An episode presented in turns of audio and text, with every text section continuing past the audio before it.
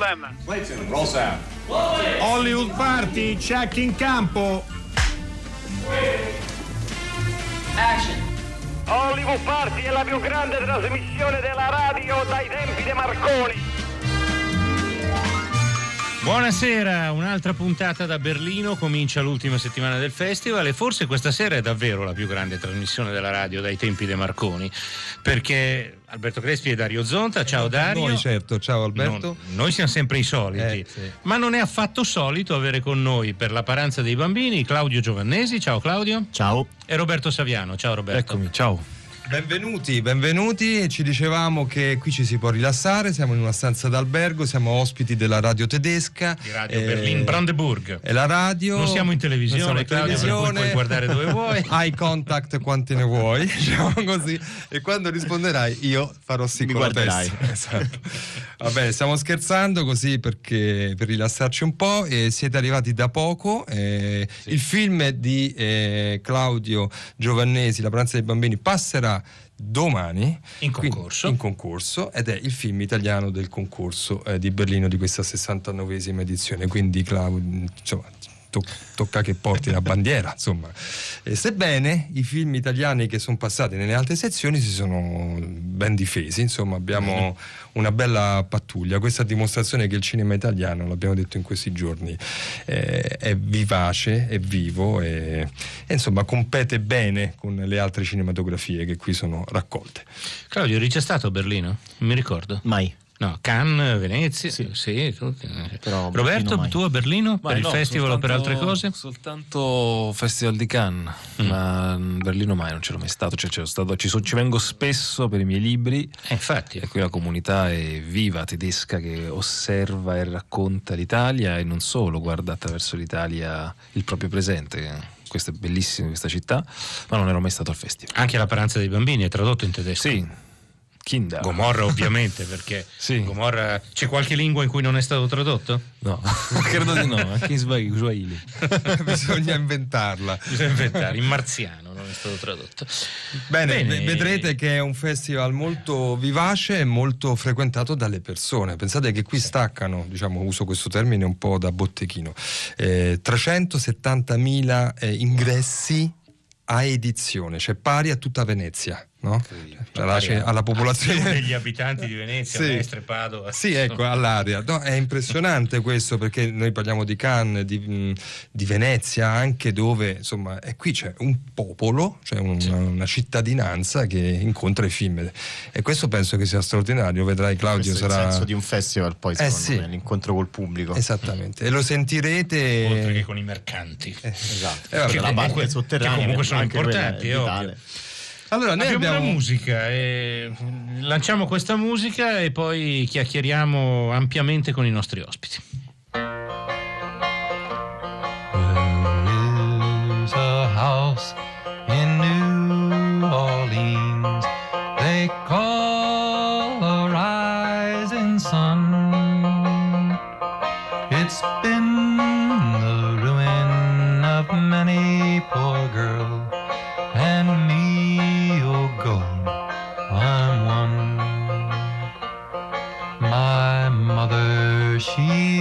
Taylor.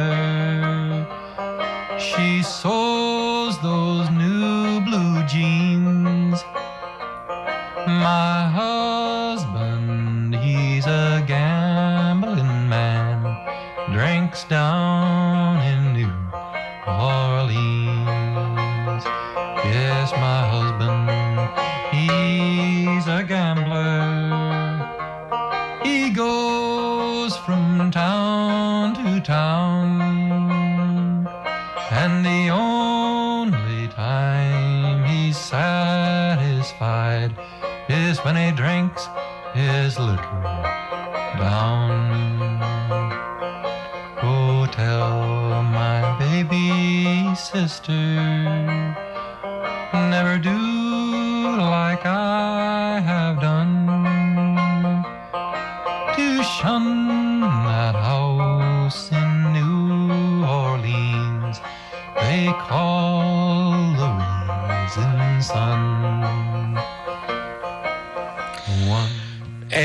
gioco ormai durante questo festival. House of the Rising Sun è diventata la canzone simbolo del festival.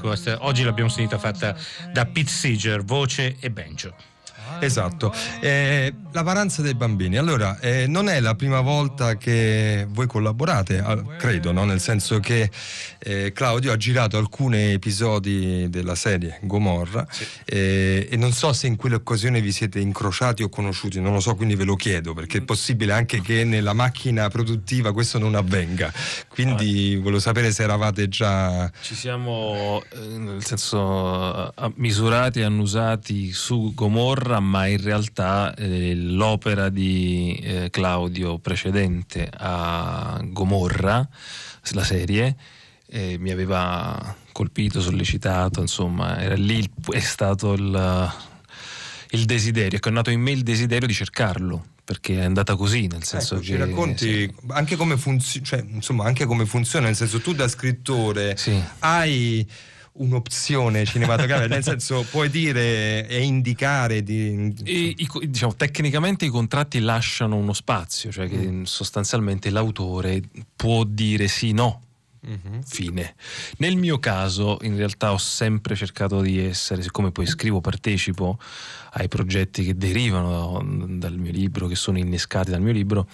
Invece voglio sempre qualcosa in più, andò così con Matteo Garrone e, e, mh, con Claudio è andata che eh, appunto volevo che fossero i suoi occhi quantomeno a leggere il libro e capire se sentiva la sua anima connessa a quelle storie lì. E volevo proprio i suoi occhi, nel senso del suo modo di raccontare come ha fatto in Fiore, come ha fatto in Alina Lì e la- un- una generazione di uomini che crescono o di bambini sull'orlo dell'abisso, ma in questo poi credo sia la sua forza, la capacità di non compromettere mai l'emozione, la- il, il modo attraverso cui un ragazzo o una ragazza che sta crescendo guarda il mondo. Allora, il tuo punto di vista, Claudio, eh, la, la tua faccia della medaglia, quando hai letto il romanzo, quando è uscito, oppure Roberto te l'ha dato già? No, io avevo, ho, letto il, ho letto il romanzo quando è uscito e, mm, e quando poi Roberto, il produttore, mi hanno chiamato, l'avevo già letto e mm, ho accettato più o meno subito, cioè il tempo di incontrare Roberto con Maurizio Braucci e capire che eh, avevamo lo stesso punto di vista sul, sul film da fare. Quella è stata la cosa fondamentale, cioè di fare un film che si allontanasse eh, dal lavoro fatto con Gomorra la serie, perché insomma Gomorra la serie poi è un lavoro diretto da Stefano Sollima che faceva lo showrunner e comunque è un racconto di genere. È un film di genere, un crime la serie, invece noi volevamo fare con questo libro un lavoro diverso, cioè stare sui sentimenti dei ragazzi e raccontare cosa succede agli adolescenti quando fanno una scelta criminale e quindi mostrare la conseguenza e, e lo sviluppo della loro vita sentimentale ed emotiva. E il tema era semplice, cioè semplice, insomma era chiaro a tutti e tre, eh, la perdita dell'innocenza. Una volta chiarito quel tema, una volta scelto di lavorare su ragazzi con dei volti innocenti, con degli adolescenti, quindi scegliere un'età eh, vicino ai 14-15 anni e quindi restituire l'innocenza sul volto, abbiamo iniziato a lavorare cercando poi di trovare la misura tra la ferocia che il libro conteneva e poi l'innocenza innata in un'età in cui si deve cercare di capire che cosa è il bene e che cosa è il male e poi così con Roberto e Maurizio abbiamo iniziato il lavoro. Vi va di raccontarci, noi non ci possiamo esporre, il film deve ancora passare. Eh, Roberto Claudio, un po' di che parliamo? Cioè, cos'è la paranza dei bambini? Lo so che eh, ammettiamo che ci sia un ascoltatore eh, che non lo sa. Almeno uno ci sa. Eh, dobbiamo sempre porci quel punto di vista. Roberto. Eh, poi mi interessa sentire appunto come Claudio sintetizzerebbe questa risposta. In realtà la Paranza sono un gruppo di bambini che si trovano, attenzione è una storia realmente accaduta, Eh, un gruppo di bambini che si sono trovati per la prima volta nella storia del crimine, storia del crimine mondiale, ai vertici di un'organizzazione criminale di una grande città. Cioè mh, non baby gang, non eh, moschilli come si diceva in passato, cioè ragazzini dentro le organizzazioni. Ci sono stati dalla notte dei tempi e continuano a esserci. Ma per un strano mh, connubio di cose, cioè i, i bo- i vecchi boss o latitanti o il carcere, eh, le famiglie in guerra tra di loro e rese esauste dalla mh, repressione dello Stato, c'è stato un vuoto che hanno colmato, questo nella cronaca intendo, hanno colmato dei ragazzini. Di che età, Roberto? Di Dai che età 10, parliamo? eh, eh, parlando sulla Parlando cronaca, della- della cronaca. sì, dai 10 ai 19. Eh, tant'è vero che lo- insomma, le paranze sono diverse, la più famosa è la paranza dei bambini di Forcella, e poi c'erano i capelloni, poi c'erano insomma, i bodo, insomma l'ira di, di, di paranze, di gruppi, tutte interni, attenzione al sistema camorristico, e che decidono questa sorta di assalto al cielo. E il film eh, si ispira a questi fatti, ne, si- ne trasforma anche in molti casi le, le vicende, conservandone lo spirito e rispettando quello che è il, secondo me l'assioma che ha creato Franco Rosi, che tra l'altro mi piace citare in questo momento. E mi dispiace tantissimo che non ha potuto guardare come dire, questo, questo film, non- non ho- non sono riuscito a mostrarglielo. Eh, Franco Rosi, vi ricorderete nelle mani sulla città, dice personaggi sono inventati, vera è la realtà che li ha prodotti. Ecco, questa è la, secondo me, la filologia che ha creato Paranza dei bambini. Claudio, vuoi dare un... capisco che... però No, la, no, tua, eh, la, la tua, come si dice? Sono, sinossi. è un punto di vista condiviso. Eh. Ma la mia sino- più che una sinossi, per me è stato importante partire da fatti di cronaca, dimenticare quei fatti di cronaca e raccontare un gruppo di ragazzi che prende il potere all'inizio come se fosse un gioco e poi questo gioco diventa guerra e, e questa cosa è stata la guida del film perché un gioco, una cosa che diciamo spesso con Roberto è qualcosa da cui tu torni indietro poi c'è un punto di non ritorno e quel punto di non ritorno segna un, un destino. Un'immagine, lo dico per la prima volta qui adesso è proprio il luogo, il momento giusto, un'immagine che mi ha guidato per tutto il film è il prefinale di Germania anno zero. Qua siamo a Berlino, Certo. quindi è perfetto. Cioè quel momento in cui il bambino, dopo che è successo tutto quello che è successo nel film, nelle macerie si mette a giocare in maniera annoiata, ma quel gioco non, non si riesce a realizzare. Questa è un'immagine che a me mi ha guidato per eh, tutto quanto il film. Sentiamo allora un momento, entriamo nei suoni della paranza dei bambini.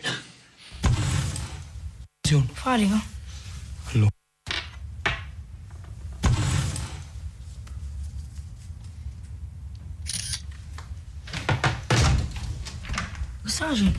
Guarda qua, eh. Vabbè, Oh, ma che fa? State accorti, scendi. fai papà. Guarda come funziona. Farica? Allora, questo caricatore. Casa ne botta in. Bello. A casa carica. E a casa spara. Ma bellissimo. Ma mo di chi fa questa cosa? E questa già fatica? Venire prima? Fatica con me? Eh. Ma non stai buono, Cristiano? Eh già. Sei ancora piccirito. Ma io... Buonanotte.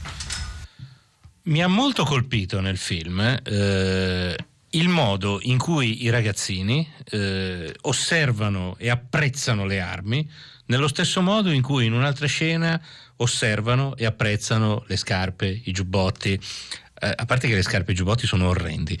Eh, qui c'è una cosa su cui poi con Roberto mi piacerebbe parlare, ovvero del cattivo gusto dei camorristi. Però prima, Claudio, questa cosa, il parallelismo fra queste due scene. Eh, no, no, l'hai l'hai detta perfettamente, cioè, c'è veramente poco da aggiungere, nel senso c'è un desiderio eh, per degli oggetti e questo desiderio per questi oggetti che poi sono Eh, oggetti che la società Marx dei lo consumi... chiamava feticismo, Esatto, è un no? feticismo, esattamente. Questi desideri per la di, di oggetti che la società dei consumi ci propone innescano tutto quanto il percorso per ottenerli immediatamente, senza aspettare. Se posso aggiungere, attenzione, la eh, pistola è la chiave per raggiungere ogni oggetto e ogni persona.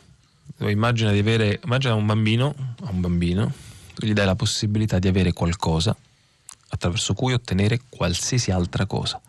Non c'è nulla di comparabile, tu entri, punti con la pistola in faccia o qualcuno sa che la tieni addosso, ti dà quello che vuoi.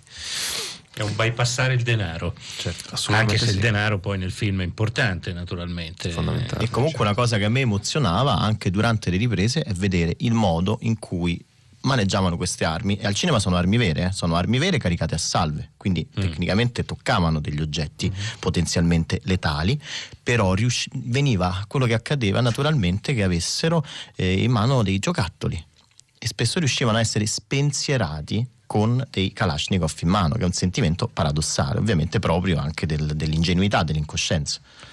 Questo Eh, punto. Prego. No, volevo, se non ti spiace, proseguire quel discorso che ho accennato. È anche un lavoro, immagino che hai avuto anche un- una costumista, adesso non mi ricordo chi fosse. eh, sono bellissime le scene in cui vanno nei negozi e si scelgono i giubbotti, i vestiti. Quella è una delle scene del libro che Eh, mi aveva sono di una di bruttezza sconfinata que- que- quei vestiti, però fanno molto. no? Là è tutto vero, quella è una scena del libro. eh, che a me quando l'ho letta mi ha, mi ha emozionato perché vedi eh, questo desiderio insaziabile. E dopodiché noi però per metterla in scena, perché al cinema poi tu hai le marche, hai i loghi, Eh, hai la proprietà dei marchi. Allora che abbiamo fatto? Abbiamo chiesto ai ragazzi quali sono le marche che voi indossate, quali sono le marche che desiderate, ci hanno fatto una lista, poi abbiamo passati al produttore, hanno liberato questi marchi il più possibile, dopodiché abbiamo riempito un negozio con questi marchi che loro desideravano e poi li abbiamo scatenati, tipo Paese dei Balocchi, e poi la scena è venuta molto, cioè il, il sentimento di, eh, come si dice, di eccitazione per questi abiti è reale. Questo è un tema che in Gomorra c'è molto, in Gomorra libro c'è molto, Roberto. Sì, in realtà io sono Gli- sempre i stato luoghi, ossessionato. gli oggetti orribili che queste persone Ma hanno. sai, ecco, ci ho pensato mentre eh, prima accennavi, hai ragione, ma mm, sento di dirti che i- questi gusti sempre di più non sono gusti da ghetto o da provincia, sono esattamente i gusti che hanno i ragazzini borghesi adesso di Berlino. Cioè, quando vedranno, anzi ci farò occhio, quando vedranno il film, nel momento in cui loro eh, entrano i paranzini nel, nel negozio e possono prendersi ciò che vogliono, le scarpe, hanno gli stessi desideri dei loro coetanei berlinesi. In passato, penso, penso 30 anni fa, non era così. Davvero non era così, ci si vestiva in maniera totalmente diversa. L'unica cosa che sento di dire è ancora differente è l'arredamento di casa. Perché l'arredamento delle case, così barocco, neobarocco, eh, i gessetti, questa, per esempio, il design che è nelle grandi case borghesi, ce l'hanno pochissime famiglie mafiose, ce l'hanno, eh, ma pochissime. Questa è l'unica cosa dove c'è ancora differenza. Il vestire invece è esattamente identico a qualsiasi ragazzino o ricco signore del mondo. Eh, Roberto, non posso non chiederti una cosa che, che ho fatto una simile domanda a un regista che, ehm, che ci ha portato un film che racconta Napoli in modo simile e diverso. Cioè, questo è tutto vero, ma la musica, no? Cioè, parlo dei ragazzi, mi sembra che la musica, cioè il neomelodico, sia una eh, identità culturale che faccia un- che sia una differenza rispetto a quello che gli adolescenti consumano il trap, il rap, insomma, a livello nazionale, forse mondiale. Tu pensi che sia così? Cioè, il neomelodico si sente a Napoli, a Palermo, Sì, insomma, certo. eh, eh, diciamo nel sud, però è è un'identità forte o no? In realtà in questo film eh, noi ci abbiamo ragionato a lungo con Maurizio e appunto e, io e Claudio perché c'è un passaggio ulteriore, cioè il neomelodico, in questo caso l'ascolta credo solo con la, la ragazza, la ragazzina. La loro canzone E- d'amore E quindi e è, al matrimonio. è un... È un eh, come dire, un- per la prima volta in un racconto del budello di Napoli eh, il neomelodico c'è ma come una citazione super sentimentale, ma anche loro sono passati alla musica, al trap, sono passati come dire ai gangsta.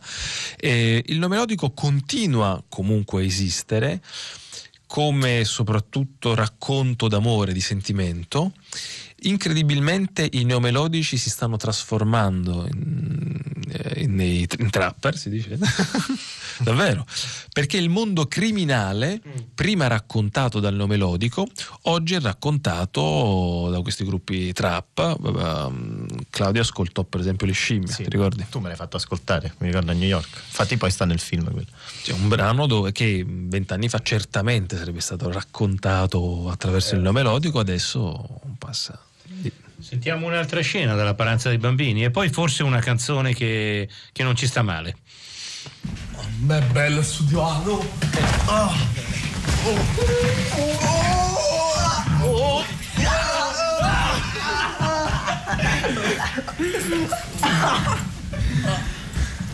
Oh, facci una foto. Dove sta qua? Mamma mia, fammi vedere. Eh, stiamo buoni. Qua stanno i chiavi, sparti da vedi.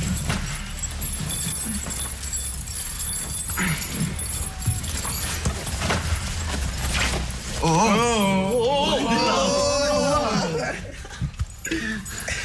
Fammela vedere, che Ma lo fare... Guarda, io non lo Ehi, ma passa qua. Fammele a me. Ma facciamo a sti tre scimo caso Ehi, di ma mare. sei... Ascolti, ma tu già l'hai viste, fammele a me.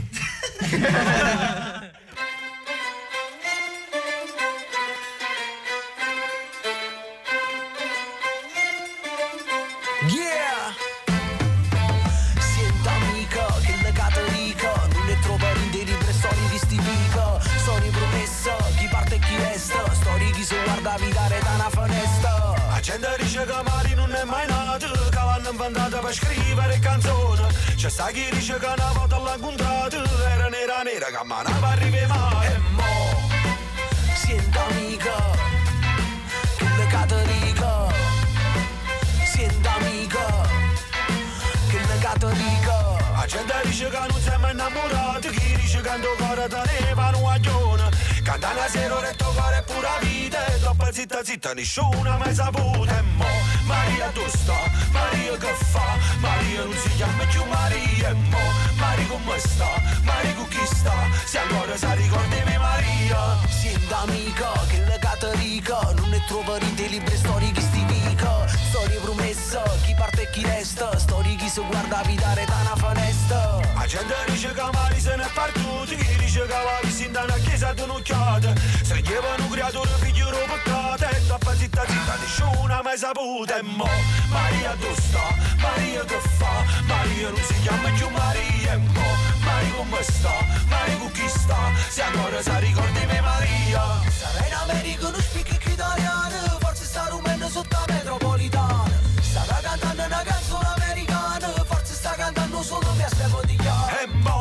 Maria tu sta? Maria che fa? Maria non si chiama più Maria. E mo, Maria come sta? Maria con chi sta? Se ancora sa ricordi me Maria. Yeah, yeah, senta amica Questo era A Storie Maria di Franco Ricciardi che viene dalla serie di Gomorra. Adesso non ricordo da quale stagione, magari Roberto se lo ricorda. Dalla prima stagione. Eh, io vorrei chiedervi, eh, tu Roberto prima facevi riferimento cita- citando Rosi alla realtà, no? Eh, una domanda che ha a che fare con la realtà nel film, no? cioè il rapporto con i ragazzi che voi avete intercettato per questo film. Perché insomma, prima di tutto sono straordinari, diciamolo, quindi è stato fatto un lavoro incredibile di casting e lavoro con loro. Allora, Su questo, se posso dirlo, con Giovannesi non c'erano molti dubbi. No, eh? no. Grazie per la fiducia. Sebbene è comunque eh, un conto è lavorare con i romani, un conto è lavorare con i napoletani. Certo, Eh, eh, esatto. quindi Giocavi un po' fuori casa. eh, un po' su questo volevo chiedervi questa cosa e il grado di consapevolezza dei ragazzi rispetto a quello che stavano facendo ovvero poi il riferimento alla realtà del, del loro territorio, se sono di quel territorio, cioè io non so do- dove l'avete presi. Ecco. Noi abbiamo ambientato il film a Rione Sanità perché c'è un mercato protagonista del film, quindi abbiamo stato il mercato vero, ma il casting è stato un, un censimento di 4.000 ragazzi, un numero reale. Una cosa che ripeto sempre, c'è un hard disk con 4.000 incontri degli adolescenti dei rioni di Napoli nel 2018. È durato sei mesi, l'ho fatto con Chiara Polizzi, con cui avevo già lavorato per Fiore e per Ali, e, mm, e quello che cercavamo appunto era non solo un volto innocente, ma anche una conoscenza diretta con i temi che il film raccontava. Per quello eh, erano ragazzi, questo uso le parole del protagonista, dice io il male lo conoscevo direttamente, non l'ho mai praticato, lo conoscevo direttamente e quindi sapevo come metterlo in scena.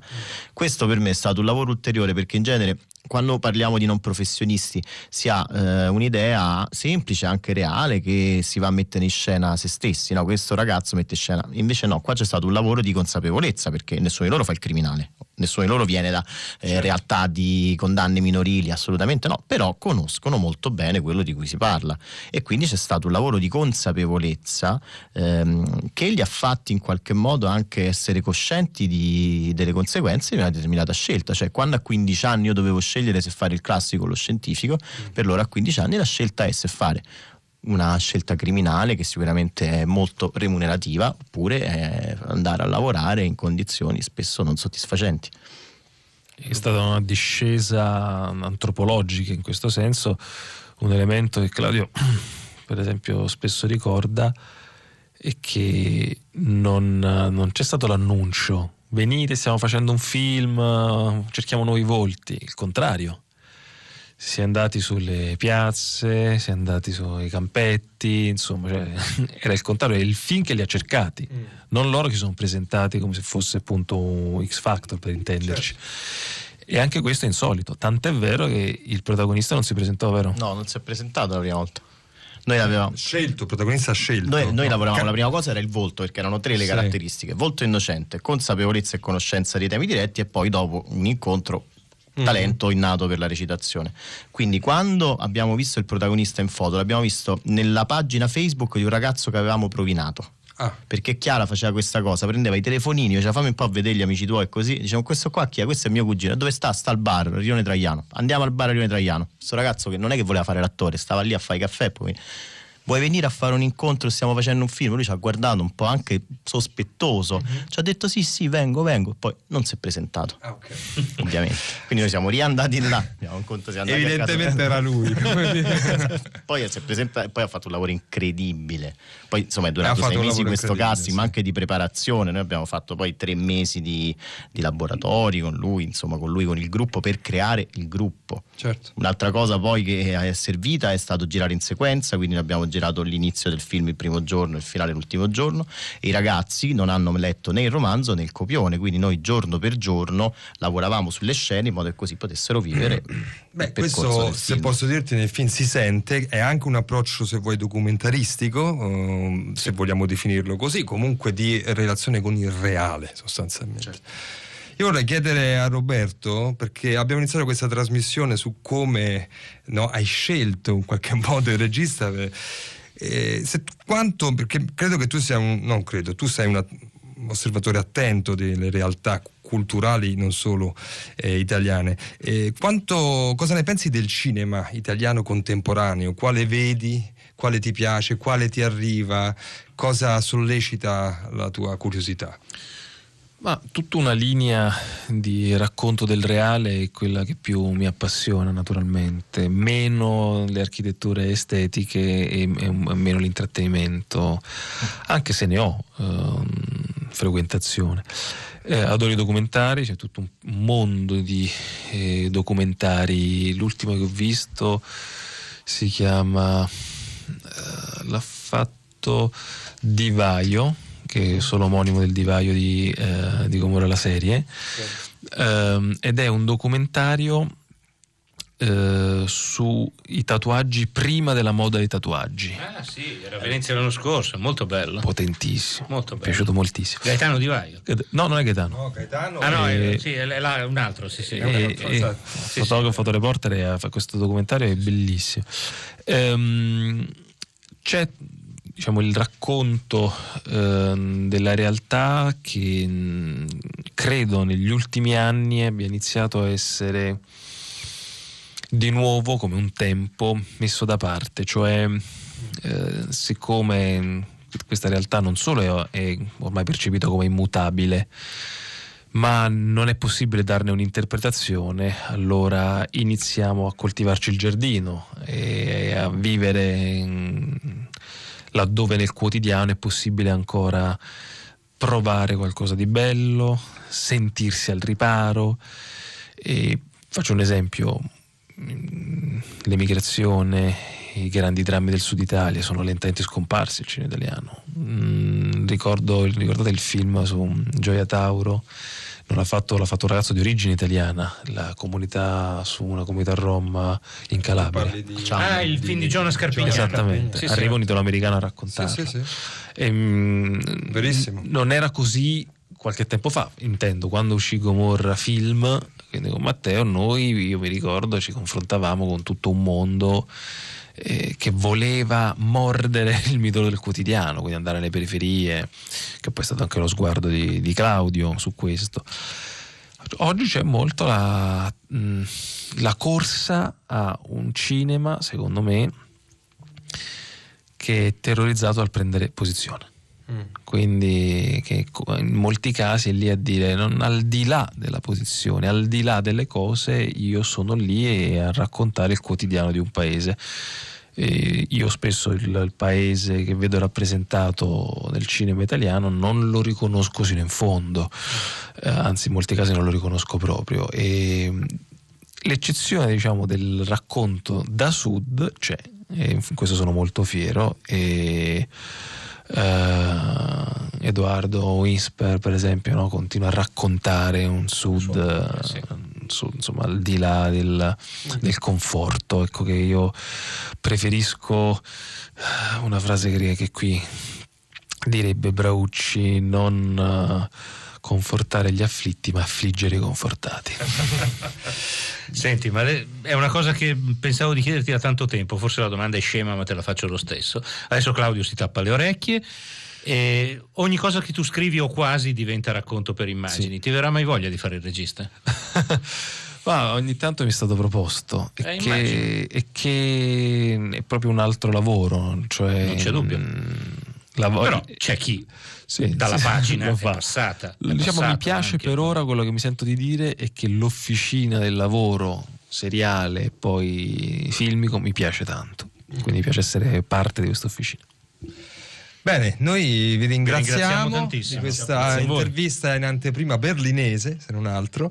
Eh, godetevi Berlino, godetevi. Poi se ci incontriamo ci racconterete Com'è l'impatto ecco, del film su questa città. Soprattutto come si trovano sti dieci ragazzini che da quello che abbiamo capito sono in giro per Berlino momento, con un sì. paio di genitori Vabbè, che li questo è un film nel film che qualcuno dovrebbe raccontare. Eh, sì. Grazie Roberto Saviano, grazie. E voi a grazie. casa godetevi un'ultima clip della Paranza dei Bambini che esce mercoledì, Mercoledì, dopo domani. Occhio. Domani viene presentato, Attenzione. mercoledì. Mercoledì. Ciao. Lasciati lavorare Ma tiene proprio l'occhio a cuoricino. Ma guarda. Stai la mio. Ah, tu lasciate stare innamorato. E dove andiamo giù? Ma scivola. Eh, tu andato. Biscotti, va a chiamare Letizia. Scusa, esci un attimo. Ehi, esci un attimo. Vieni un attimo qua. Vieni un attimo. Io ci vado in così. Ma piglio Senti, ma tu che vuoi? Io voglio stare con te. Ma io te non sappiamo. E appunto, ti voglio conoscere meglio. E che vuoi fare? Io non voglio uscire con te. E Roma porto. Eh, questa è una sorpresa. non può sapere. Allora, poverino, eh? Che vedi? Eh, senti che impegno. Impegno. E che impegno tieni, scusa? E che ne so, poi vedo. E scena, che fa? Non lo so. Tu un impegno tieni. E vieni con me e basta. Ti. Sta già fa. Fallo una.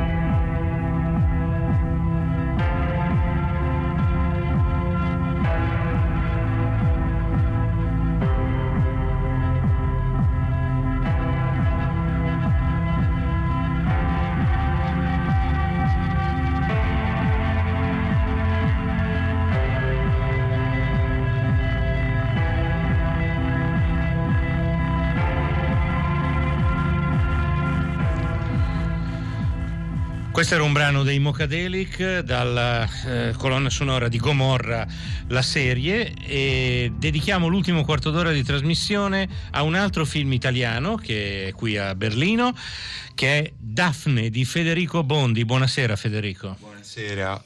Insieme a, Fe- tutti. insieme a Federico c'è la protagonista del film, Carolina Raspanti. Benvenuta Carolina. Buonasera a tutti.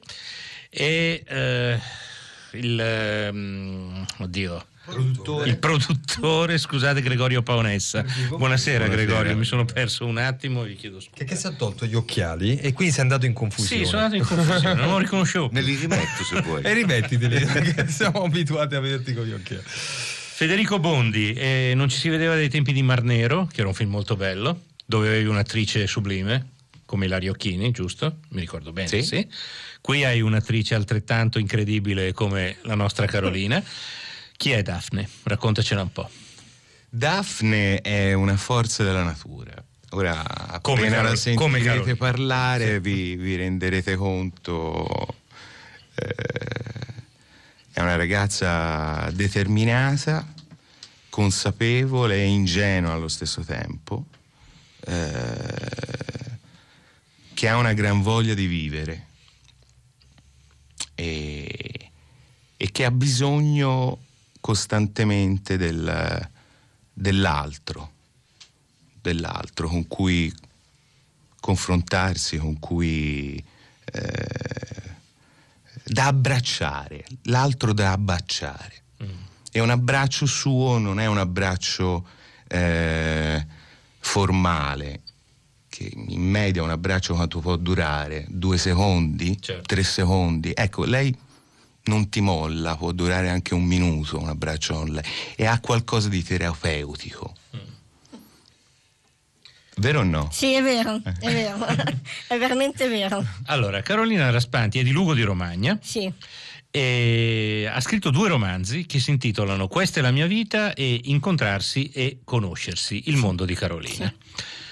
Come ti è venuto in mente di fare l'attrice? Come vi siete incontrati tu e Federico? Allora, io e Federico ci siamo conosciuti, eh, io appunto avendo scritto questi due libri, sono andata giù in Calabria a presentarli e mi hanno messo su una tv eh, regionale, le che è Media Terronia, ehm, e mi ha messo su YouTube sui video. E praticamente lui navigando eh, mi ha visto, è rimasto molto colpito da me, da quello che dicevo, mm, da quello che ho scritto anche nei libri, eh, e praticamente mi ha chiesto l'amicizia su Facebook e io gliel'ho data, cioè, subito no, però poi gliel'ho data. E l'hai respinta. Sì, Ah, All'inizio. l'ho anche respinta, sì, perché io non mi fido dei, dei social in generale. Hai ragione. Ecco. E dopodiché gliel'ho data e abbiamo cominciato a sentirci, a vederci in uno, uno scambio epistolare eh, di fatti di incontri sia ehm, a Firenze che giù in Romagna e fin tanto che ho una casa su in collina in Toscana, a a Palassuolo sul Segno, ci siamo incontrati due volte e in una di queste due volte mi ha parlato di questo progetto, la voglia di conoscermi anche prima e eh, del fatto che voleva fare un film con me. E io subito ho guardato negli occhi miei e mi hanno detto che dovevo decidere io perché ero io che voleva lui.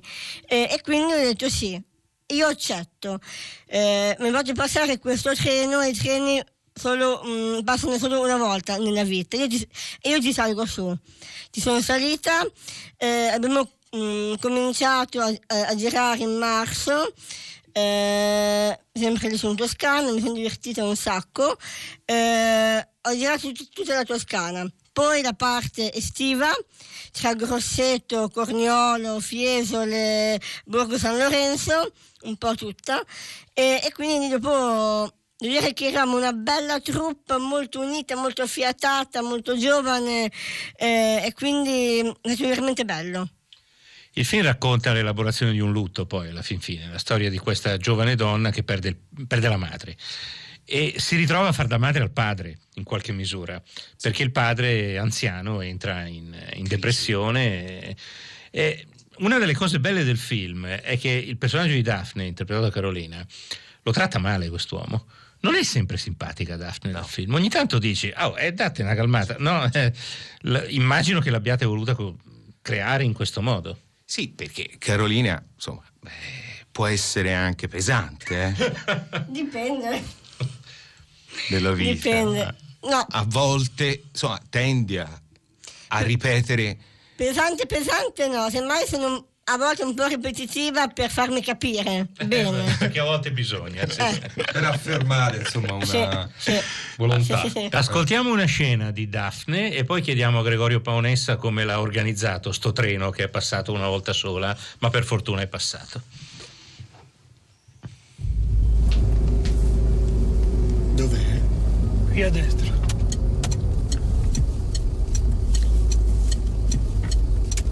Eccolo.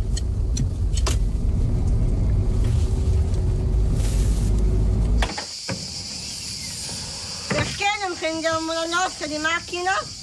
Tesoro, il papà non se la sente di guidare fin lassù. E io non ci vengo fin lassù. Domani ricomincio a lavorare. Ma tesoro, lo sai che la mamma è nata lì e voleva essere sepolta lì. Le vacanze sono finite. Io odio le vacanze. C'hai ragione. Anche la nonna è morta nelle vacanze. Dai, andiamo su. Per me il lavoro è sacro. Forza, punta in macchina. Ora si telefona al direttore. No, ci penso io. Allora, il film è prodotto da Gregorio Paonessa e Marta Donzelli. Eh, c'è Rai Cinema e distribuisce Luce Cinecittà, giusto? Ecco, quindi intanto Gregorio annuncia al popolo quando uscirà e poi raccontaci un po' come è stato metterlo insieme. 21 marzo. Ehm, c'è anche il contributo economico del, del Ministero e il sostegno della eh, Toscana Film Commission. No, devo dire a proposito del treno che sì, Carolina ci è voluta salire per non vederselo passare, eh, come dire, inutilmente davanti a, a sé. Però da questo treno eh, alla fine delle riprese non voleva scendere veramente nessuno, perché nessuno della troupe eh, immaginava il giorno dopo senza, senza il, eh, l'entusiasmo, eh, l'allegria, la professionalità, la grinta di, di Carolina, che ha insegnato tanto a, a tutti noi in quei giorni delle riprese. mai un momento, sai, di cedimento, eh, poi i, ritmi del, del set sono frenetici. e lei era un soldato, eh? Sì. E, mm, no, mi, mi piace in questo frangente eh, ricordare che io e, e Federico ci siamo eh, conosciuti eh, mh, quasi dieci anni fa ormai, eh, in occasione eh, della commemorazione di un, un artista, un attore, un regista, un autore che è stato molto caro sia a noi che eh, a noi della Vivo Film sia a Federico che è Corso Salani, con il quale Federico aveva appena finito di girare eh, Mar Nero. Sì. Marnero era del 2008, tu nel frattempo hai fatto tante altre cose, però per fare un altro lungometraggio ci sono voluti 11 anni. Eh sì, eh sì. Di chi è la colpa?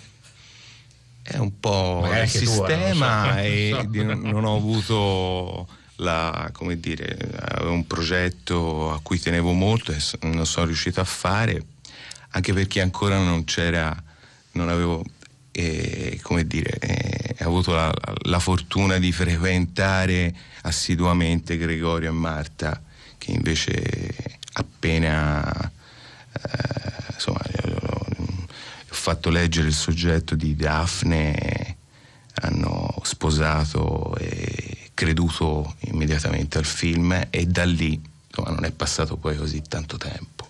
No, perché tanto ricordiamo che Marnero era un esordio che è stato a Locarno, che ha vinto il Pardo d'Oro per la migliore attrice, appunto Ilaria Occhini, insomma, era un esordio con tutti i crismi. Adesso il prossimo ci mettiamo un Vediamo, po' meno, d'accordo? Sì, se no... E invece Carolina, su questa esperienza scriverai un terzo libro? Sì, infatti il, il terzo libro sicuramente è un po' un, un viaggio nel mondo del, eh, diciamo, del backstage, di quello che è successo dietro le quinte. Quindi è un, quasi un diario di viaggio, diciamo così, in cui parlo del clima, dell'ambiente, delle persone, eh, di come mi sono trovata io, delle mie impressioni e la parte finale è la mm, mia impressione sul film che l'ho visto giusto ieri sera per la prima volta. E Quindi- come ti è sembrato? Bellissimo, un film molto toccante, emozionante, commovente e fa anche eh, riflettere e anche sorridere e ridere. E che impressione fa vedersi sullo schermo? Bello, bello, sono molto contenta, soddisfatta, Eh entusiasta. Ehm, io ho sempre creduto sia in Gregorio e Marta, nella troupe e anche in Fede soprattutto, che è il regista. Eh, e quindi devo dire che mh, è stato veramente bello rivedermi, io adoro rivedermi nelle cose, quindi devo dire è un'impressione molto ma molto positiva. Ottimo. Ma è una bella soddisfazione. Tanto oppure no? Sì, ho fatto qualche lacrimuccia, sì, sì. Qualche, non tante. Si, si vedevano un po'. Vabbè, ma il film ha un giusto equilibrio di. ehm, no, mh, patetico non è la parola giusta, di pathos, ecco, eh, e di ironia, no?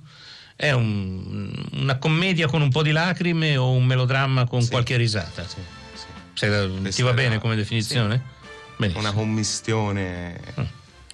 Bene, dal- da marzo, 21? 21 marzo. Dal 21 marzo Daphne al cinema. E intanto cercatevi i libri di Carolina Raspanti in libreria, giusto? Giusto. Si trovano sempre? Ci sono, Eh, sono, allora, sono in in- catalogo? In libreria, almeno in qui non lo so, ma in Romagna se c'è, se c'è E a Berlino è un po' difficile. Ah, appunto. vabbè, se ce n'è ancora dovrebbe essere alla libreria Alfabeta. Benissimo, dai. Ottimo, è Bene, un'indicazione bene. molto precisa. Molto precisa. Allora, grazie ragazzi, bocca al lupo. a voi. Grazie a Il voi. film passa a panorama. Esatto, vi salutiamo come salutiamo tutti quelli che hanno fatto la trasmissione oggi, a partire da Domenico Ganci a Roma, poi le nostre curatrici Francesca Levi, Maddalena Agnisci, la nostra redazione Massimiliano Bonomo, Alessandro Boschi, Erika Favaro e i nostri ospiti Roberto Saviano, Claudio Giovannesi, Federico Bondi, Gregorio Paonessa, eh, Caterina Carolina- Carolina scusami, Raspanti. Raspanti, Alberto Crespi, Dario Zonta.